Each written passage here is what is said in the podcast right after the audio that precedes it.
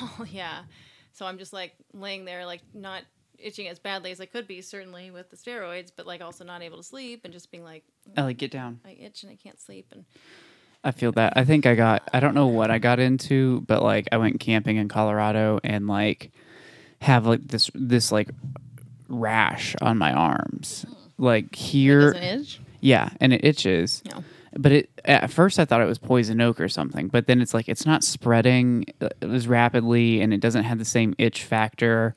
Yeah. But like it popped up after I was camping, so I had to have gotten into something.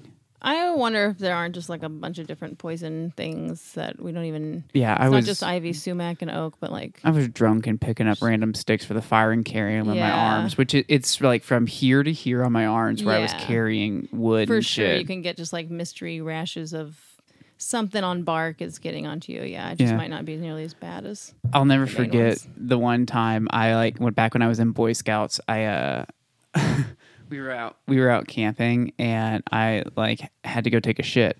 So I went into the woods and like took a shit, but like squatted in the middle of like poison ivy. Oh, and just got like poison ivy all over, like sh- like not just on my ass, but like on my asshole, and like just just like having to itch it, and yeah, then you, every time you want to wipe your butt, now you're fucking Yeah. reactivating the itches. and and then for weeks afterwards because I'm super sensitive to it, like having to put calamine lotion on my asshole, but then also being in eighth grade and playing football and having to go to like football practice and like running and sweating with it and just like oh, did you get steroids and stuff? Eventually I did Yeah. because at first I was so embarrassed by it that I like didn't No. tell my parents I, like hey hey my asshole's fucked up right now you got, you know like so I mm, just My I just tried to put that really like itches. yeah that that pink crusty calamine Yeah, lotion dude, on it fuck. Oh god. The, oh, the old school calamine too, just the liquidy dripping stuff. but see here's the thing I kind of like it Of course you do. I, I have a thing It's well, the one- origin of all of your fetishes. I, it kind of is because it is that like thick crusty surface that it makes is Mm-hmm. so good Okay. It, it is. It's just like there's something so nice about it drying on your skin and sealing you in. Yeah. Not Right. about your butthole, but just like in general, if it's like on your arm or something. yeah, I, I it would be kind of fun, except it's, on. it's messy. Exactly. I just don't like it's too messy, and I'm just in so much agony at the time that I, it's hard for me to really fully enjoy it. There's a part of me that kind of enjoys that, but God, I hate poison ivy. Because the first time I got it really bad was when I was, you know, traveling. When Katie and I were traveling around the country, right? So it wasn't like I get to be at home being like, ah, let me put on this stuff. It was like I just went for a week without any ointment at all. I was just like, I didn't even realize what it was, and I just kept itching, and, and just- it's just pure discomfort. Oh, it's horrible. Because the more you itch, the worse it gets, and then it spreads. Yeah, exactly. So I wonder if there's people that that are into poison ivy. I feel like we even talked about that as a fetish because I do love. I mean, it itches so good, and if you do just because there's been a couple of times when I've had it, and then I've like. I remember one time I was even at CVS and did some research and realized that like where I was at in the in the cycle, it wasn't really going to spread anymore. So the only reason not to itch was like to not get like permanent scarring. And I was like, oh fuck it. I just like crumpled in the Fucking- floor of the CVS and just scratched and scratched and scratched because I was like, here's all I want to do. And I mean, it is like ecstatic. I mean, it's I, a good uh, fucking feeling. back when I curated that like hour of like porn for that queer film Mm. queer film festival, the Contrast Film Festival, uh, one of the videos in it was based around stinging nettle and like this girl putting on gloves and then rubbing stinging nettle on like another person and like dragging stinging nettle over them. How does them. that feel? It it's kind of like kind of like a mix between like poison ivy and from in my limited experience like just accidentally getting in stinging nettle like a poison ivy mixed with an itchy yeah stingy sensation But almost does it like last? for, like she was giving them like it's gonna la- it's not gonna last for like days right Oh, it's gonna it's, it might last for like you know 12 to you know maybe 48 hours at the most but like even then it's not Shit. that bad right Yeah, and okay. like the video ends with them like rubbing like aloe and like anti like you know shit on it right to help with like the sensation yeah. but uh, you know i mean i mean I, one time i saw a kid in boy scouts i saw a lot of wild shit in boy scouts but i saw a kid fucking smoke poison ivy in boy scouts Just on purpose? yeah just to like do it How'd that go? Not well. He got fucking poison ivy in his His throat. lungs. Jesus. Not in his lungs, but his definitely down his throat. Yeah. God damn. Well, The that's same fucking kid that also drank diesel. You know. still alive. This kid. Yeah, I, I get. I think so. Jesus. I don't know. With with that group of people, I know there's a few people who are no longer alive. you know, I've. I don't mean you know just growing up in a small town like people don't make it. There's It- gonna be some Darwinism happening. yeah, and not just that, but just like you know people between like getting into drugs and just doing dumb shit and like w- especially like the number of like farm equipment accidents that happen. Like I don't think people realize like how many Mm, farmers just get limbs ripped off or are murdered just Yeah. on the job, right? True. Or people who are, you know, permanently paralyzed from getting kicked in the head by a horse Yeah. or can't walk because they've flipped a four wheeler over. Or they made a horse fuck them, and then they wound up dying after the internal organs all ruptured. I, you know, a lot of farm accidents. Lots of farm accidents.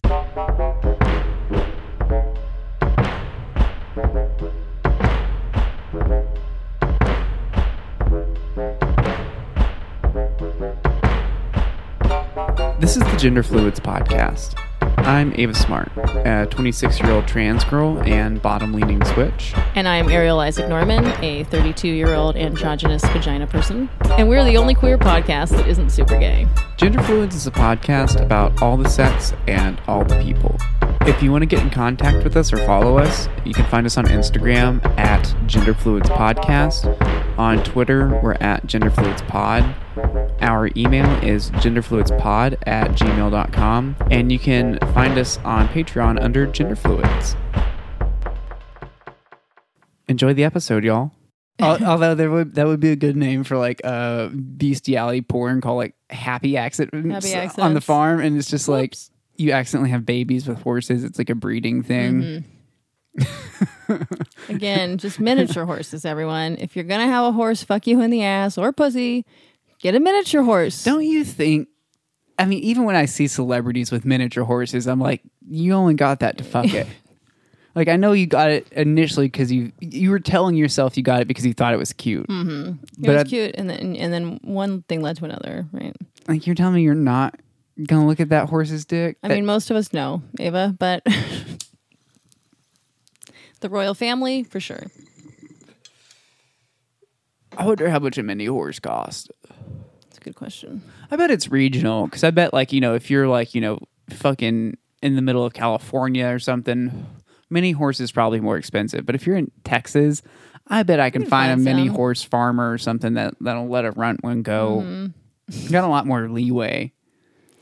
But it did become Ill- bestiality was criminalized in 2014, right? 17. 17.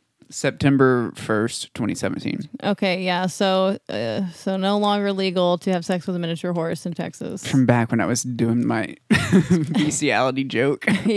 is there not a um? Is there are there states that's it's still Yeah, legal? there's like seven states where it's still legal. I think like Wyoming's one. I want to say Alaska might be one, but so I'm not is sure. there bestiality porn coming out of these places? Are we allowed to No, watch it in other states? I think federally, Yeah, there's like some shit That's that's like you can't look at. You, we can't host it. You know, I don't know, but, But can you have uh, bestiality porn on your computer if you live in Minnesota or what, whoever it is? I guess so. I mean, this is what I don't look into the deep technicalities of these things, right?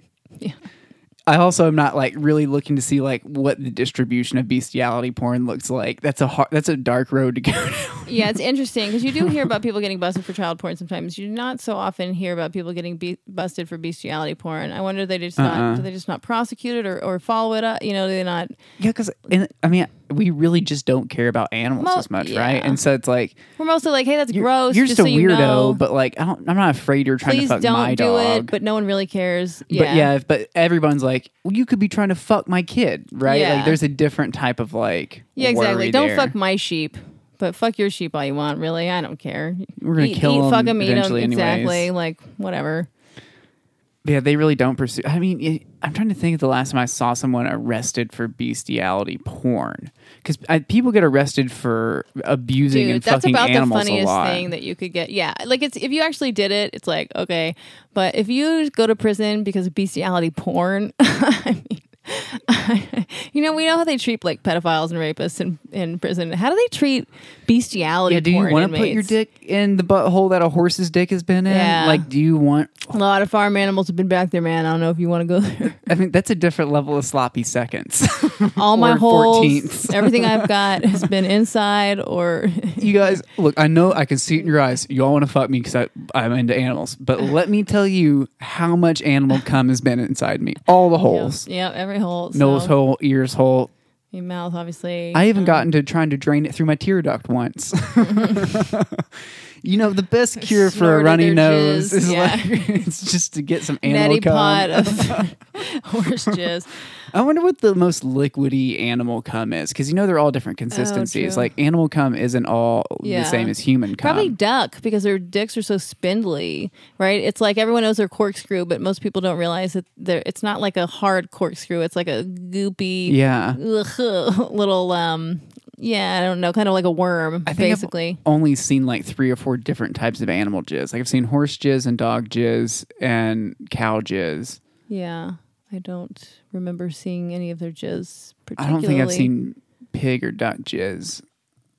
I'm not sure I've seen any animal jizz. I mean, I've seen horse jizz. I remember vividly why I've seen most of them. Right? It's not something that just like Yeah. slips your mind. Like I was like, what kind of childhood you had, where there's just you know animals. Well, it's horse jizz. Like you know, I just had a lot of friends that like bred horses and Yeah. on farms and shit. But like, I remember one time them being like, "You want to see how much a horse comes, Okay. right?" But they didn't like jerk it off, but they Yeah. held. They had like this like giant container full of horse cum. I'm like, that's how much it comes all at once. So like, yeah. that was one session. yeah, and I was like, "That's fucking wild." And then cow jizz, kind of a similar thing because people are into breeding livestock, like Yeah. for competition.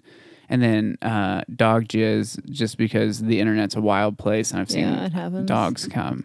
So, well, I wonder why Dog's some pretty animals watery. jizz so much. Though it's like we we know we have uh, like millions of little possible babies inside of each sperm. You know, like like human jizz. It's so dense. Like horse. Yeah, Is it just because they're l- larger than us? They I need think to it just is. have I like think a they probably bigger just sperm. come a lot, and maybe it's also sperm larger maybe that's why themselves? they're also genetically like fit is because they're giving the most chance to the largest number, so the It's like a strongest. shitload or, of yeah.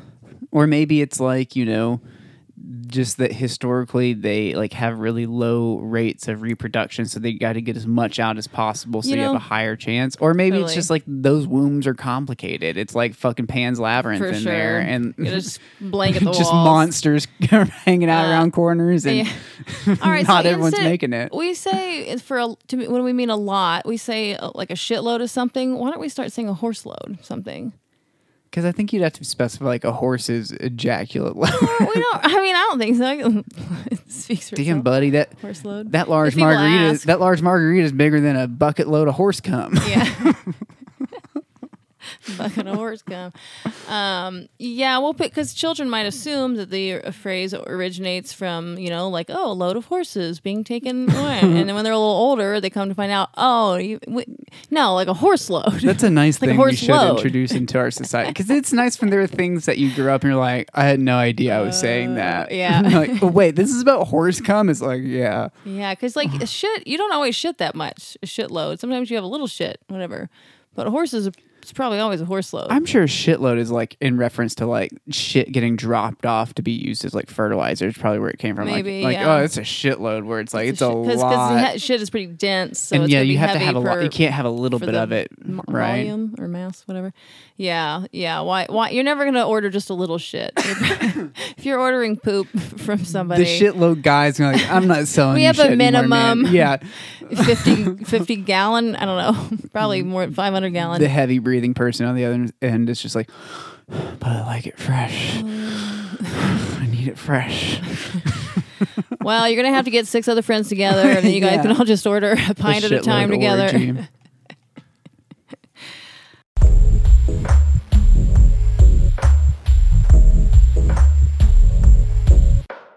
Oh, speaking speaking of cum? orgies, Oh, yeah. Speaking of horse cum, Um, I don't know what these girls might be into. Maybe that is a thing. I highly doubt it though. I had like um a great moment where uh, on Tinder I matched with this girl and she happened to and we talked for a minute and then I stopped responding as I'm wanting to do. And uh, out of just like I forget to check Tinder and I'm lazy. Uh, but it, it in our conversation it turned out she had been at a comedy show I was doing earlier at Barrel of Fun.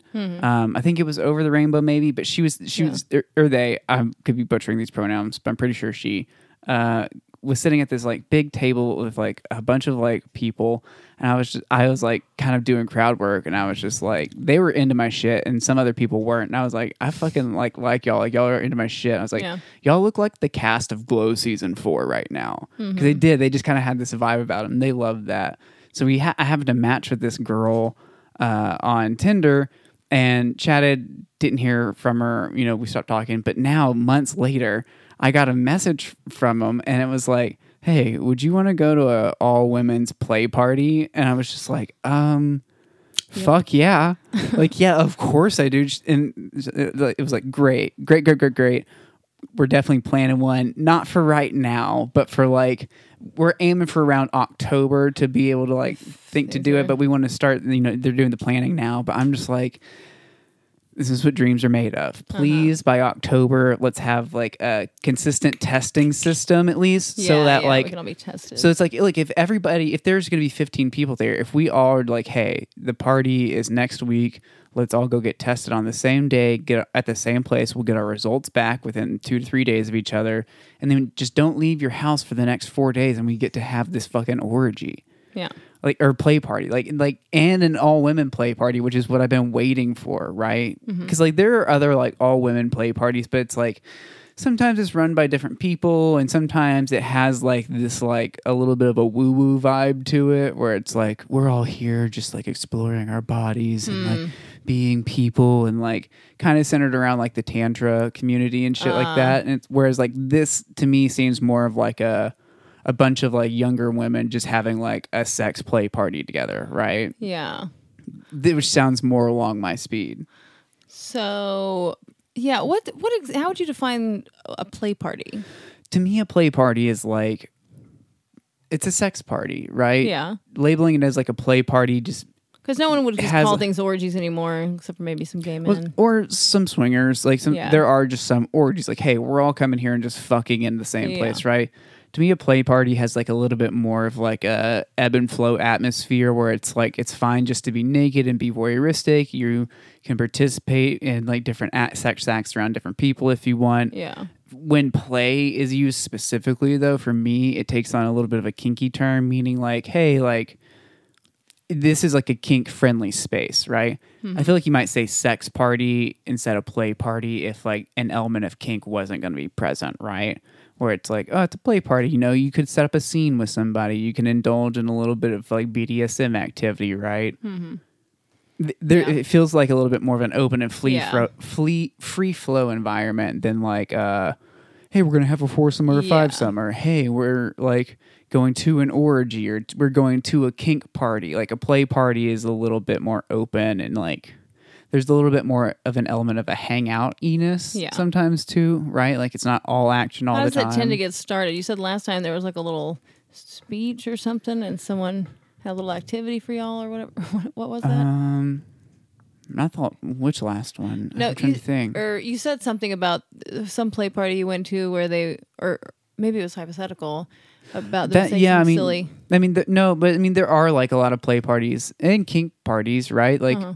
Or orgies or swingers events most things honestly that involve like large amounts of adults having sexual interaction with each other start off with like a conversation at the beginning where it's like everyone is like there and like ground rules are like laid out Sure. you know and you go over like uh, you know, sometimes they're introductions. Like if people want to introduce themselves, if people are looking for specific things, you can kind of like bring that up at that point. Like house rules are laid out where it's like, hey, like don't go like if, you know these rooms are fine for these things. yeah. Like if you want to like do intense penetrative stuff, please be in this space. If you this space is just for like cuddling and like kind of neutral time, you know, there's no or like everywhere is fine to be nude, but like just not in the kitchen. The kitchen's like a place where you can go and like be clothed if you want to without any nudity. You know, things like that. At kink parties, it's like, hey, please don't do piss play outside like this bathroom, like no other bathroom but this one bathroom. But Yeah. in this one, if you want to use the shower, the bathtub, feel free. Stuff like, hey, please be able to know how to clean up after yourself. Like, I don't want to be cleaning up yeah. you know your blood or whatever a lot of places will be like you know no blood play except unless like so and so is like supervising and you have like another person there right like but all this is laid out at the beginning That way it considered blood play to like have some kind of penetrative sex with uh someone who's on their period? Like you just no like, but it's it's not really considered blood play but it is like a thing that like you still want to clean up. Yeah, and like for stuff like that, you know, a lot of times a fun thing that a lot of people in kink do utilize are puppy pads. Oh, you the little yeah. pads you lay on the ground. Like if you're going to be doing something where like you might be like squirting everywhere, or you, uh, you know, are going to have like a fuck ton of lube, or like you know you're on like your period. Yeah. You know, a towel works, but puppy pads also get laid down on things just because they're super absorptive. Yeah, and they don't leak through the other side as easily as a towel. Yeah. Word.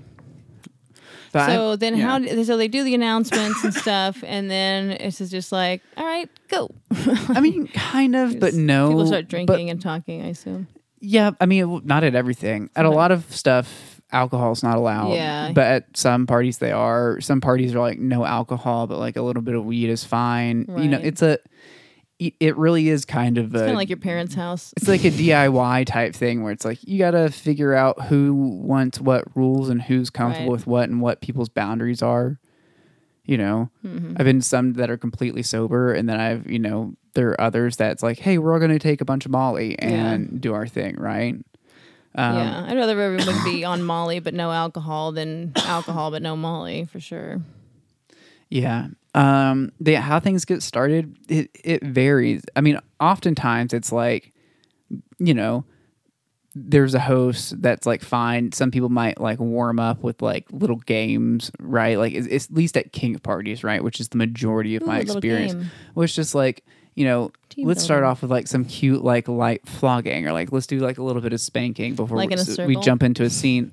I don't know, not necessarily in a circle, but like pairs of ones like the and idea that it's like an improv warm up where everyone's like plays a little game together like that Sometimes, sometimes there are lessons, especially at kink things. Someone will do like a Oh, that's a demonstration of a thing, and Mm-hmm. then everyone's watching a thing happen, and like that, since that's the first thing that has happened, like kind of like and Leads can, off can like to it. move into people being like, "Ooh, I want to go do this," right? yeah right? that makes sense you know, be a lot of fun. But I was just fucking pumped that like in the middle something of to look forward to yeah, and also that you know, in the middle of a pandemic, it's like, okay, we're gonna find a safe, smart way Mm-hmm. to like keep this going, and like, fuck yeah, for having the forethought to be like, look, it's probably gonna be around October, but we're Yeah. here, you know, early July, planning for it. That's cool I hope it falls. I hope it works. Yeah, we'll see what happens with the country and the world. You hear Kanye West is running for president? I don't care.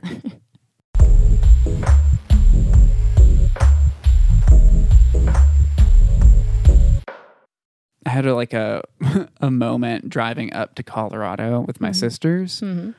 where like we were in, all in the car, and and I, I kind of thought this might happen, but I had become unaware of it again. Like the thought that this could potentially go down crossed my mind, and then I forgot about it. You know, Mm-hmm.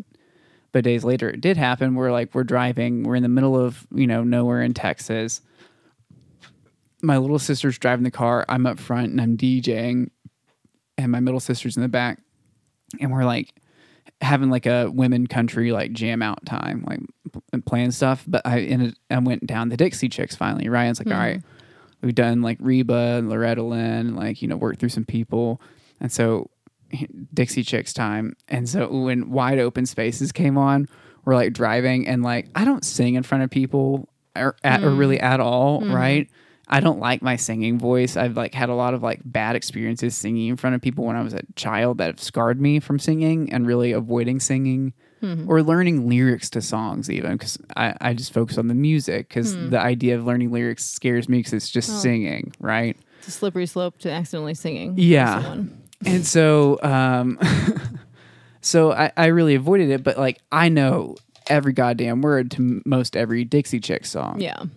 That's what Who doesn't? I mean, that's really. like what i grew up listening to in my mom's car right Yeah. driving around with my mom and so wide open spaces comes on and like my little sister like starts singing the song then my middle sister starts singing the song i'm like all right fuck i'm gonna sing and so like uh i like sing like two or three words like the chorus and then just like am overwhelmed and just like start crying I just like burst into Oh, yeah, I guess that could happen. because it was like It, I yeah, it was too it was too beautiful and perfect where it was like with your sisters. yeah, where I was like, I've waited my entire goddamn life to be a girl on the, a road trip with my sisters, driving through the middle of nowhere, Wide Open singing wide open spaces, and like you know, like she needs r- room. Like I couldn't even sing the fucking words because I was choking up, and I didn't say anything right because they were enjoying it. So I'm over here trying to wipe my tears away. That was your way of avoiding singing. my body was like, no, You're not singing, we we're will crying. before at the beauty of this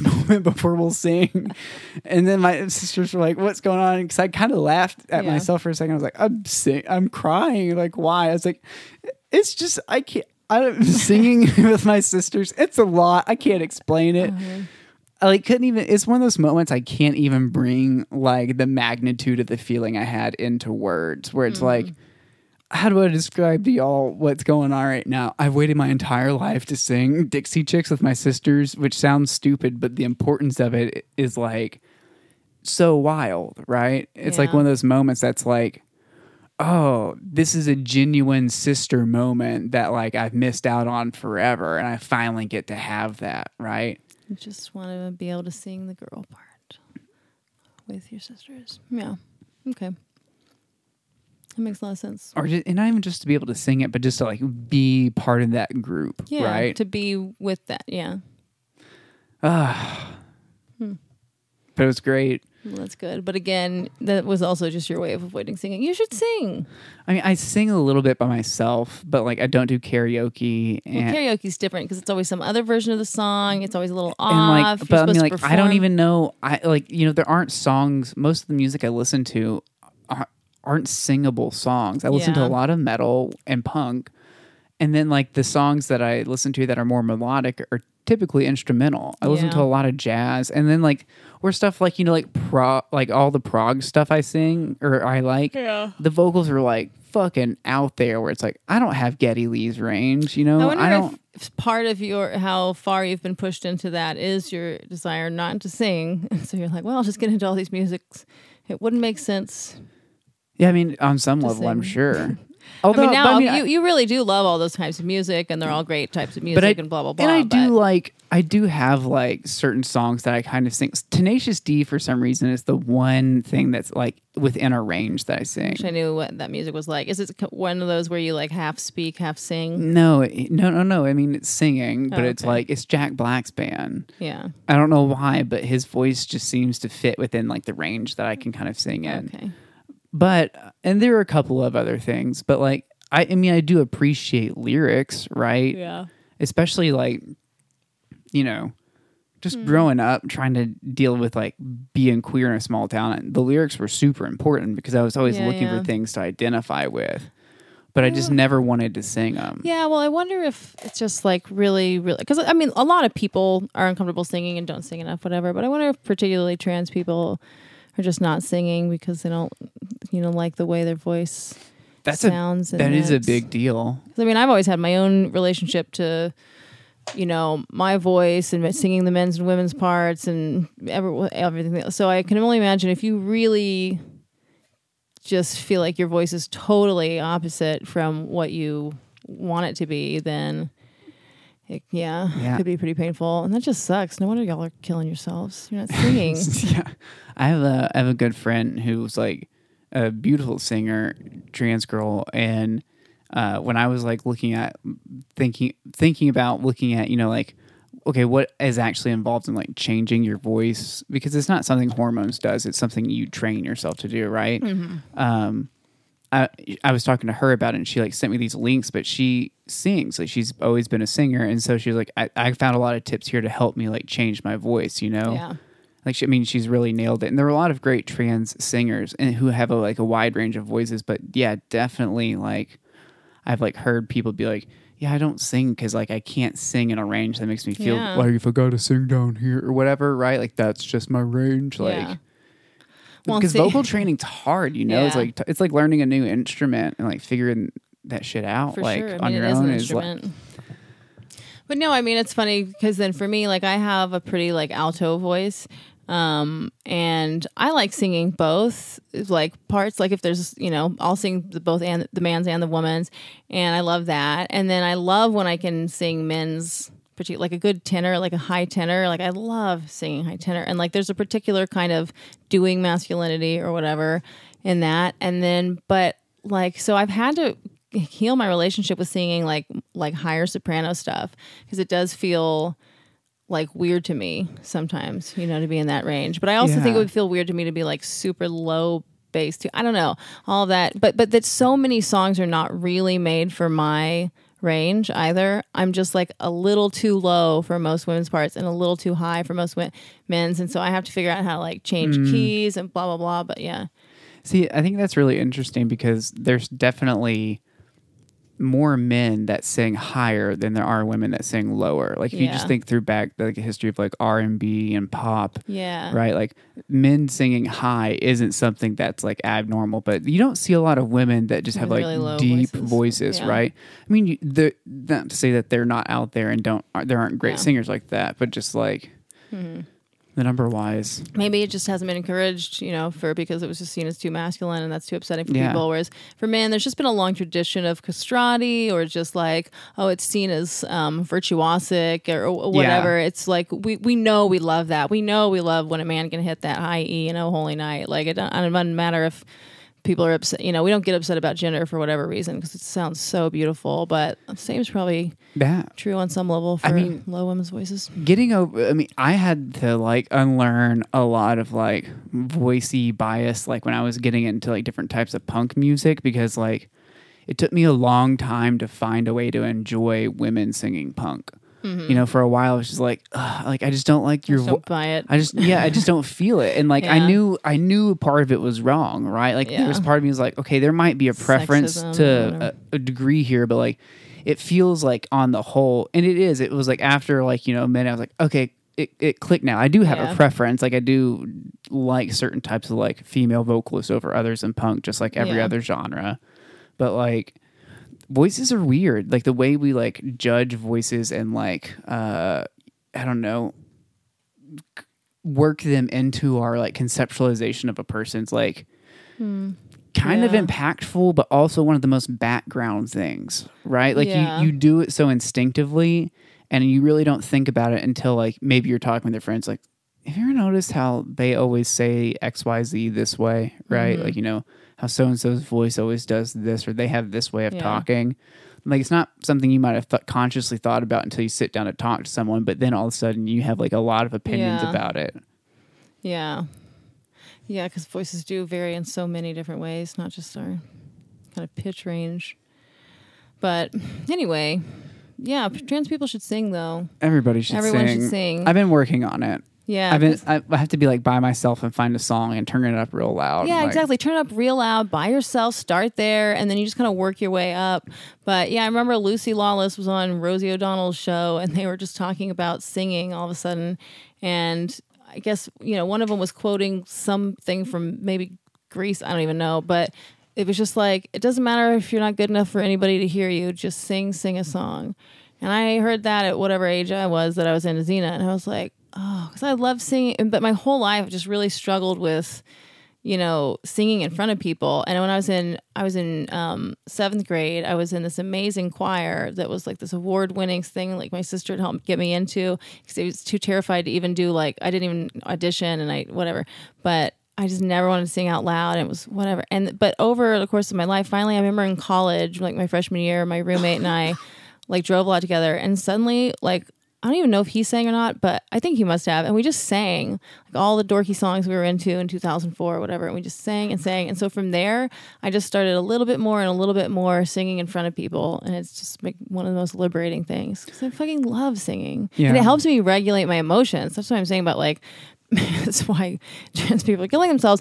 It's like that's one of the main things that I do, like to get through kind of quote unquote negative emotions or whatever, just to even like regulate myself. It's like it's a hugely important to my emotional health to sing. I mean, just beyond singing though, I think like having any sort of like creative outlet that like doesn't have a productive end Hmm. is like a super helpful thing to keep anybody from killing themselves, Yeah. right? Like it, whether it's singing or just drawing or knitting or fucking like you, you really like flowers and plants or you really you know want to woodwork or you just like you know having some sort of like creative outlet that you feel like you're putting yourself into and you can work your shit out through Yeah. it's like meditative and like helpful and like the fact that you're not trying to do it to be the best at it like you don't Mm-hmm. have it is, there's nothing productive about it in that you're not trying to get Yeah. any sort of like compensation or any monetary value out of this thing i mean if you make great chairs and are a woodworker you know sell your shit whatever but like Oh yeah. just like yeah just singing Having something that you're doing just for you. yeah, just playing guitar, just like fucking get two spoons and bang on the counter. I say I do think there's something special about music. Yeah. Should aim for music. No, I mean anything involving breath and speaking, there's something that special too. about, right? Like anything involving like projected sound from your body. Yeah. Like you are producing this thing. Like there's something like wild about that, you know? Yeah. Word. PSA Yeah. for all the queers out there who aren't Sing. singing, please sing.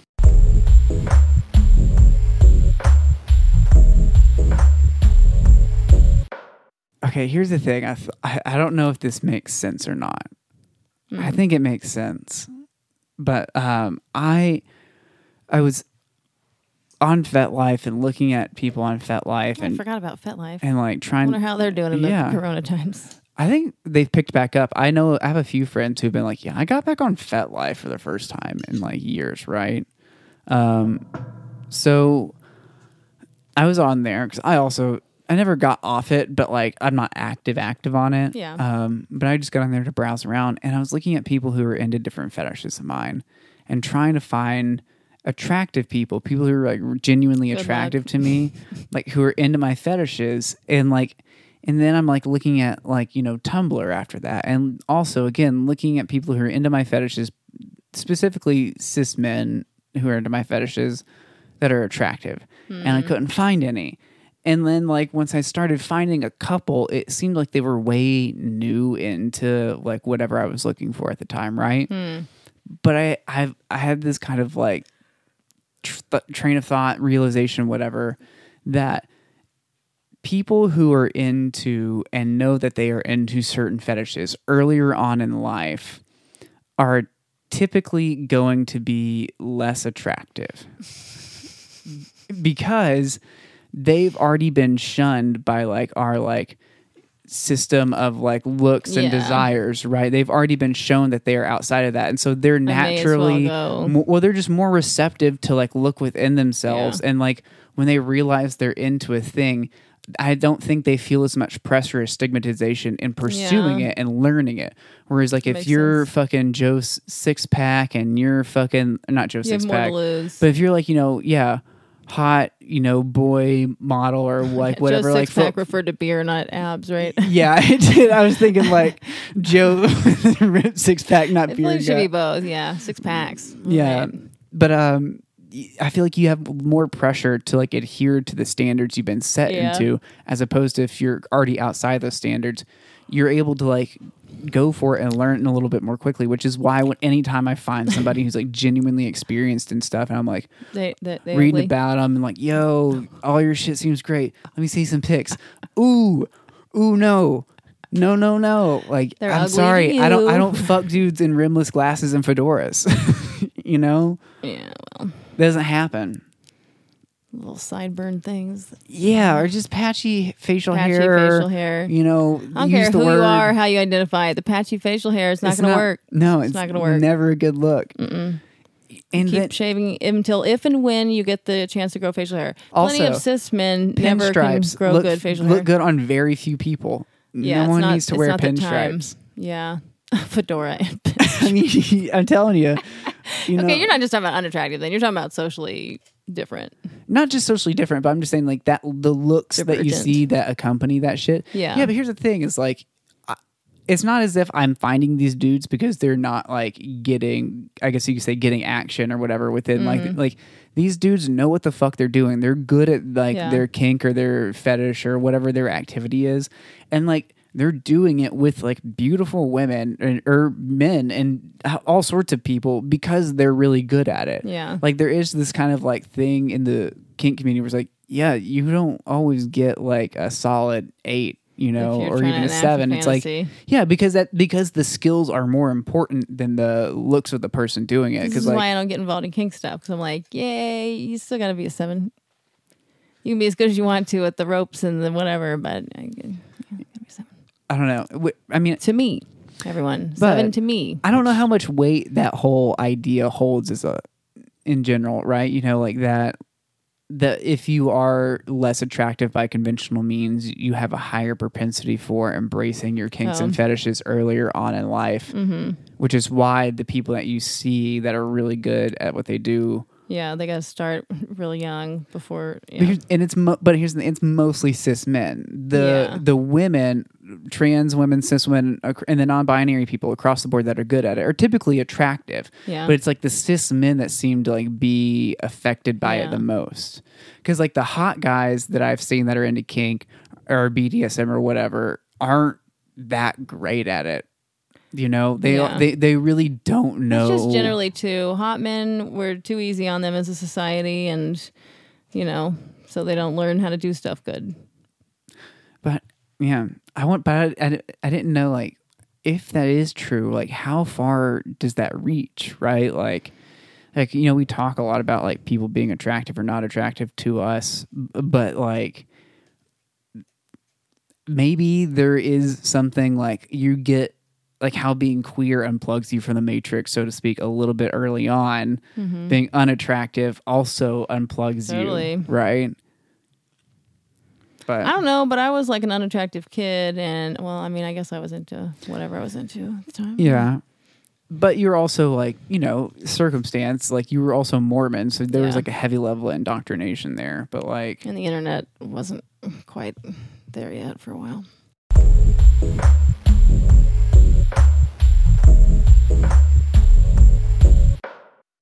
You have anything? Um. Well, here's it's just this weird little question. Because, because I think that slave dude, the the it slave, Oh, um, yeah. dick in a box, whatever. Um, it was talking about uh me as I think it called me a service top, and at first I disagreed because I didn't even realize it. And I was like, wait a minute, oh, I think we've been saying service bottom for me. And I'm like, what? It's a service top. Is that just a top? What is a service top? Am I a service top or a service bottom? I mean, one, I think you're probably a little bit of both. Yeah. switch. But like, um a service top is somebody that like kind of bottoms from the top in a weird way. So it's like if you're thinking about it f- from like a penetrative aspect, it's like it's a cis dude that like you know is a top is like gonna do the fucking isn't gonna get fucked, but like is doing it as an act of service. It's not an act of dominance, right? Yeah. So like service top is referring more to the act itself than like the role, Well, what? right? What's a service bottom then? uh, a service bottom, I don't. It's someone who just gets fucked a lot. I guess I don't know. No, I see. I thought a service bottom was the thing that you're calling service top. I thought a service bottom was like you're because you're on top, but it's as a bottom. It's from a bottoming spirit of I'm doing this for you, but I'm servicing you. I thought that's what we were saying. So that's why it, now that you're saying that service top, a service Yeah. bottom. No, I'm serving you by being a bottom. No, I think I think service bottom means what you're saying. You know? Let's just look it up. Okay. Now, now I'm confused and genuinely don't. See, that's what happened to me. And I've actually been like low key having it on my maybe talk about on the podcast list for weeks. So I just kind of forget. But I do think about it every now and then. Yeah. Okay. So service top. Service top, someone who is a top in bed but likes to service the other person, mostly doing things for the other person's pleasure rather than dominating them. Okay, sure. So that's service top. But what? I feel like service bottom just doesn't. Oh, because if the person likes fucking you, oh yeah, so then you could just be like, a service you can bottom, fuck me a for your submissive that prefers given given to give sexual offers than to receive them. God, I'm such a service bottom. I love going down on my master. right. It's like a service top.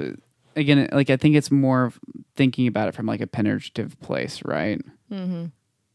You know, the example they give is like, yeah, it's about like someone just getting fucked as well as they want. Like a service bottom, yeah, it's more about like giving like oral pleasure and rece- and just being fucked a bunch and just like you like to give like the things that the other person wants. And a service top is like you're like they might be laying there and getting fucked, but you're not dominating them. You're fucking the shit out of them because that's what they want you to do. You're Right. serving them as a top. I think it's a pretty fine line between the two, right? Yeah, and so the idea is that, well, I mean, that, but that makes sense. But then the idea is that if you're like instead of being a service top or service bottom, you're just like a regular top. That um, you're fucking them for your pleasure, or you're dominating. Are you really dominating? I don't know. it's not that you're dominating them, but right, like so as a service top, it's like your main like objective is their pleasure. And so like you might like persevere or fuck at a pace that like isn't necessarily the most pleasurable for you, but like it's you just kind of like like good sex. What do you mean? I mean, unless you're doing a kink thing where it's like I'm gonna fuck you for my pleasure or whatever, then isn't it just like yeah, you should be trying No, but to I mean somehow you know how some people some people just have like mm-hmm. different sexual identities, right? Or just Yeah. like you know, like they like I'm like me, Ava. I'm a bottom. That's just and that just kind of informs how I do things. If I was just like me, Ava, a service top, I would think about that when I'm like picking who I'm gonna fuck. So it's like, hey, like when I fuck, like I really I don't think as much about myself. I would rather just focus on you. Yeah. and that way like that descriptor can be like an active part of this like sexual relationship right? Mm-hmm. Mm-hmm. I mean you can like translate it into kinky things. Like since you're a service top here are all these other roles that uh, then well, I apply guess, to you I right guess if, if you're just a regular top, the thing I was trying to make is like if you're just a regular top, it's not that you're not working for the other person's pleasure. It's that you're also kind of working for your pleasure. Whereas you want it to be understood if you're telling someone you're service top, you're like,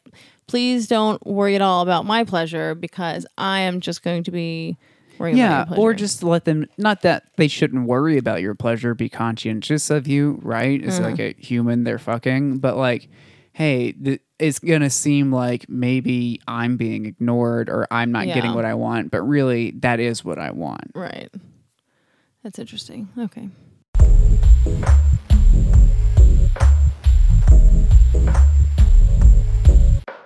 oh i got a fetish Okay. so I found it. I was reading this erotica, and it's a thing I've never been into before, but like came up on a page I follow on Tumblr, um, and it's uh, non-consensual robo transformation, where a person through whatever means has been captured or is like immobilized, and the erotica is them feeling themselves being transformed into a robot, right? Like bit by bit. Oh, you mean like all the major tech t- companies are doing to all of us every day? even better. so like um like it's it's kind of like the doll transformation Right. stuff I'm into But where like into Terminator. not necessarily into Terminator, like maybe like a sex robot or whatever, but like it oh yeah, the- turning you into a sex robot. That's the fun. descriptions of it are just like amazing. Like the one I read, I really loved because it talked about like you know you're frozen and you're unable to move, but you're mentally aware and panicking. And that's my favorite thing is reading like the description of somebody who's aware of something happening to their body that they don't want to happen. Like I it that's like my ultimate bottom like moment where it's like I feel my body forcibly being changed into a thing. That's like that I'm just gonna so clearly dealing with your trans issues. Love it. no, and this no, this is more about control and just wanting to be like a useless whole. Um, I thought it was more like, you know, because as you grow up and you watch your body change, you're like, no. And so here you have these fantasies about your body forcibly being changed in ways you like supposedly don't want. I don't know. no, but I mean, so I could see that kind of but like i was so unaware of like my body actually was growing up that mm-hmm. it didn't really factor in this is more about like uh bringing like an intense presence into my body like you, you're so present in that moment and feeling your body change and having to live through each Yeah. sensation as something happens and it's like that mix of it's technically pleasurable but you don't want it to happen Right. and- and but not being able to move so it's just your mind focused only on that thing Yeah. that's kind of like where my head goes in it but it's like in this story this girl is trapped there and like uh they like spray coat her in like this nanotechnology spray that slowly starts to like graft to her skin and then become her body right?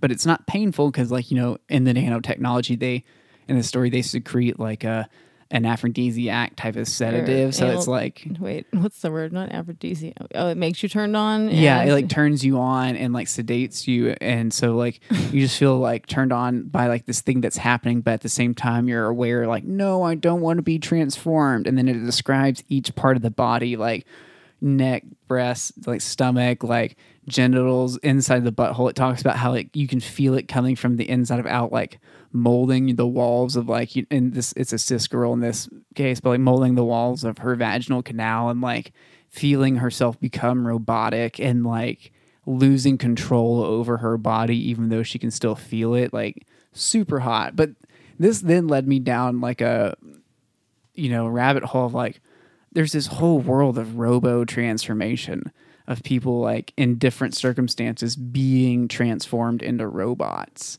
and like are being programmed as robots right like to where essentially it's like you are no longer a human you're a robot running on programming to like whatever your master's desires are and i was like that's, pretty fucking cool. hot Yeah, that's a fun one.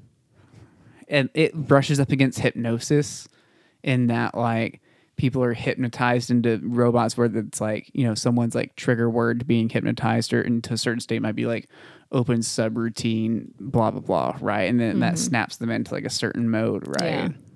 Yeah. I was like, fuck, I'm into this Did you say you stumbled across some erotic fiction? What? yeah it was on tumblr Oh, okay. Well, that's cool. it wasn't long it was just like a few like paragraphs right Mm-hmm. it was really well written not really well but the story is great You'll never. You, you always do that with erotic fiction. You're like, it was really well written. I mean, it wasn't that good. It's like, well, what if this person ever hears this? David? Just let the compliment stand. I mean, well, it, what it is is like I don't want someone to then read it And be based like, on- be like, this bitch doesn't know what Judge she's talking Ava. about. Yeah. So I was horny when I was reading it, so I was like, oh, this is fucking re- like reading Proust. Yeah. oh, so good. yeah, exactly. Let's just say that uh, we can't speak for how it was after, how it would have been after you had come. So, but the time seemed good. Um, I haven't read erotic. I just don't go like I don't know how to go explore for stuff that I might like. I guess I'm not on Tumblr. That's the thing. yeah, But yeah. Robo transformation. It seems to be super popular too. Yeah, it's a good one. There's there's Plus, it's again literally what's happening to us, just psychologically for now, and the fact that we constantly pick these things up. I mean, we really are kind of becoming robot, you know, like slaves to technology more and more. So I just, you know, Well, I don't know if we're becoming slaves to it. Mm. Walter Benjamin has this really interesting idea about technology and technology being a part of nature that Mm. like we are integrating with. interesting. Given he was writing in like 1933 and Yeah. 36, not right now, but but I think it's still applicable that like we're in an era of second technology where we're functioning seamlessly together. Yeah, we're going to be merging with the machines, and then they're going to start turning us into machines. I'm Physically. all here for it. hmm They're just we're starting on our minds, and then next they'll take our bodies. So yeah, Yeah. It is your fantasy. I've said forever, if you can biohack me and like give me some like cool fucking upgrades, like fuck yeah, let's do this. Yeah. I don't get the resistance or the hesitancy to like do it because it's like, who, what, who gives a shit what we do to it? How do like, you know you like fucking, being human better? yeah, you can't. I mean, you can't tell me that if I had a bionic cat tail, I wouldn't be infinitely happier. I mean, I would prefer not to have the cattail, but I believe you that you say that you would prefer that. so I'm happy for you. I'll point them in your direction when they come with their little tools. Anything on robot stuff besides they're taking over our brains? Um, I mean, yeah, I like the idea of being turned into a robot. Like, I like the idea because already we don't know if we have free will, right? But it's this like weird question of like, do I have responsibility for my life even then, or can I just am I just watching? Can I work harder or not? I don't know, but if you just knew that you didn't have any free will and that you were inside of this thing and you were just like watching your life from the inside, you know, that I think that's what appeals to me about that. Like, how wild would that be like? So you, for you, you would have to know you didn't have free will. Well, I thought you were saying that they were making you like into a one where they were controlling you. Well, yeah, but the the the I the fetish itself is the transformation. The afterwards, I guess, could be a second fetish where you don't have free will, but like really what I was bringing up was like this idea that like you're aware of being transformed into a thing you Yeah. don't want. So like the idea of like not having re- free will and like being okay with that kind of takes away the transgressive non-consent element of it, right? Well, yeah, I mean, I'm not saying, yeah, none of this is what I would choose right now. Um, anyway, but if it were happening to me and you realize that there's nothing that you can do to really fight the process, because if you could struggle, then you might, that might be annoying to feel like that. But if you're just like the, the process of accepting what's happening to your body feels like a really interesting Zen exercise to me to be like, okay, let's we may as well just be thrilled about this because it's what's happening. And here I'm going to turn into a robot, and someone's going to use me for weird sex stuff. Giddy up, you know? I can dig that. Yeah. I mean, it would be kind of interesting to be like, I wonder what they're going to use me for. This will be this is a new adventure. I could get up to hopefully no poop. Hopefully this isn't going to be one of those centipede Oh things. man, I hope I don't end up a shit robot. shit. I don't know why some guy wants robot people to eat his shit, but I hear some people get turned into those ones. There's just like some sort of sad Sarah McLachlan commercial. It's like one out of every three robots is turned into a shit robot. Remember you. For just two dollars a day, you can make sure no shit robots are ever abused again. oh, the future. This has been another NPR production out of Safe Space Studios. We're broadcasting on 66.6 FM. That's KFUX. Peace. Ciao.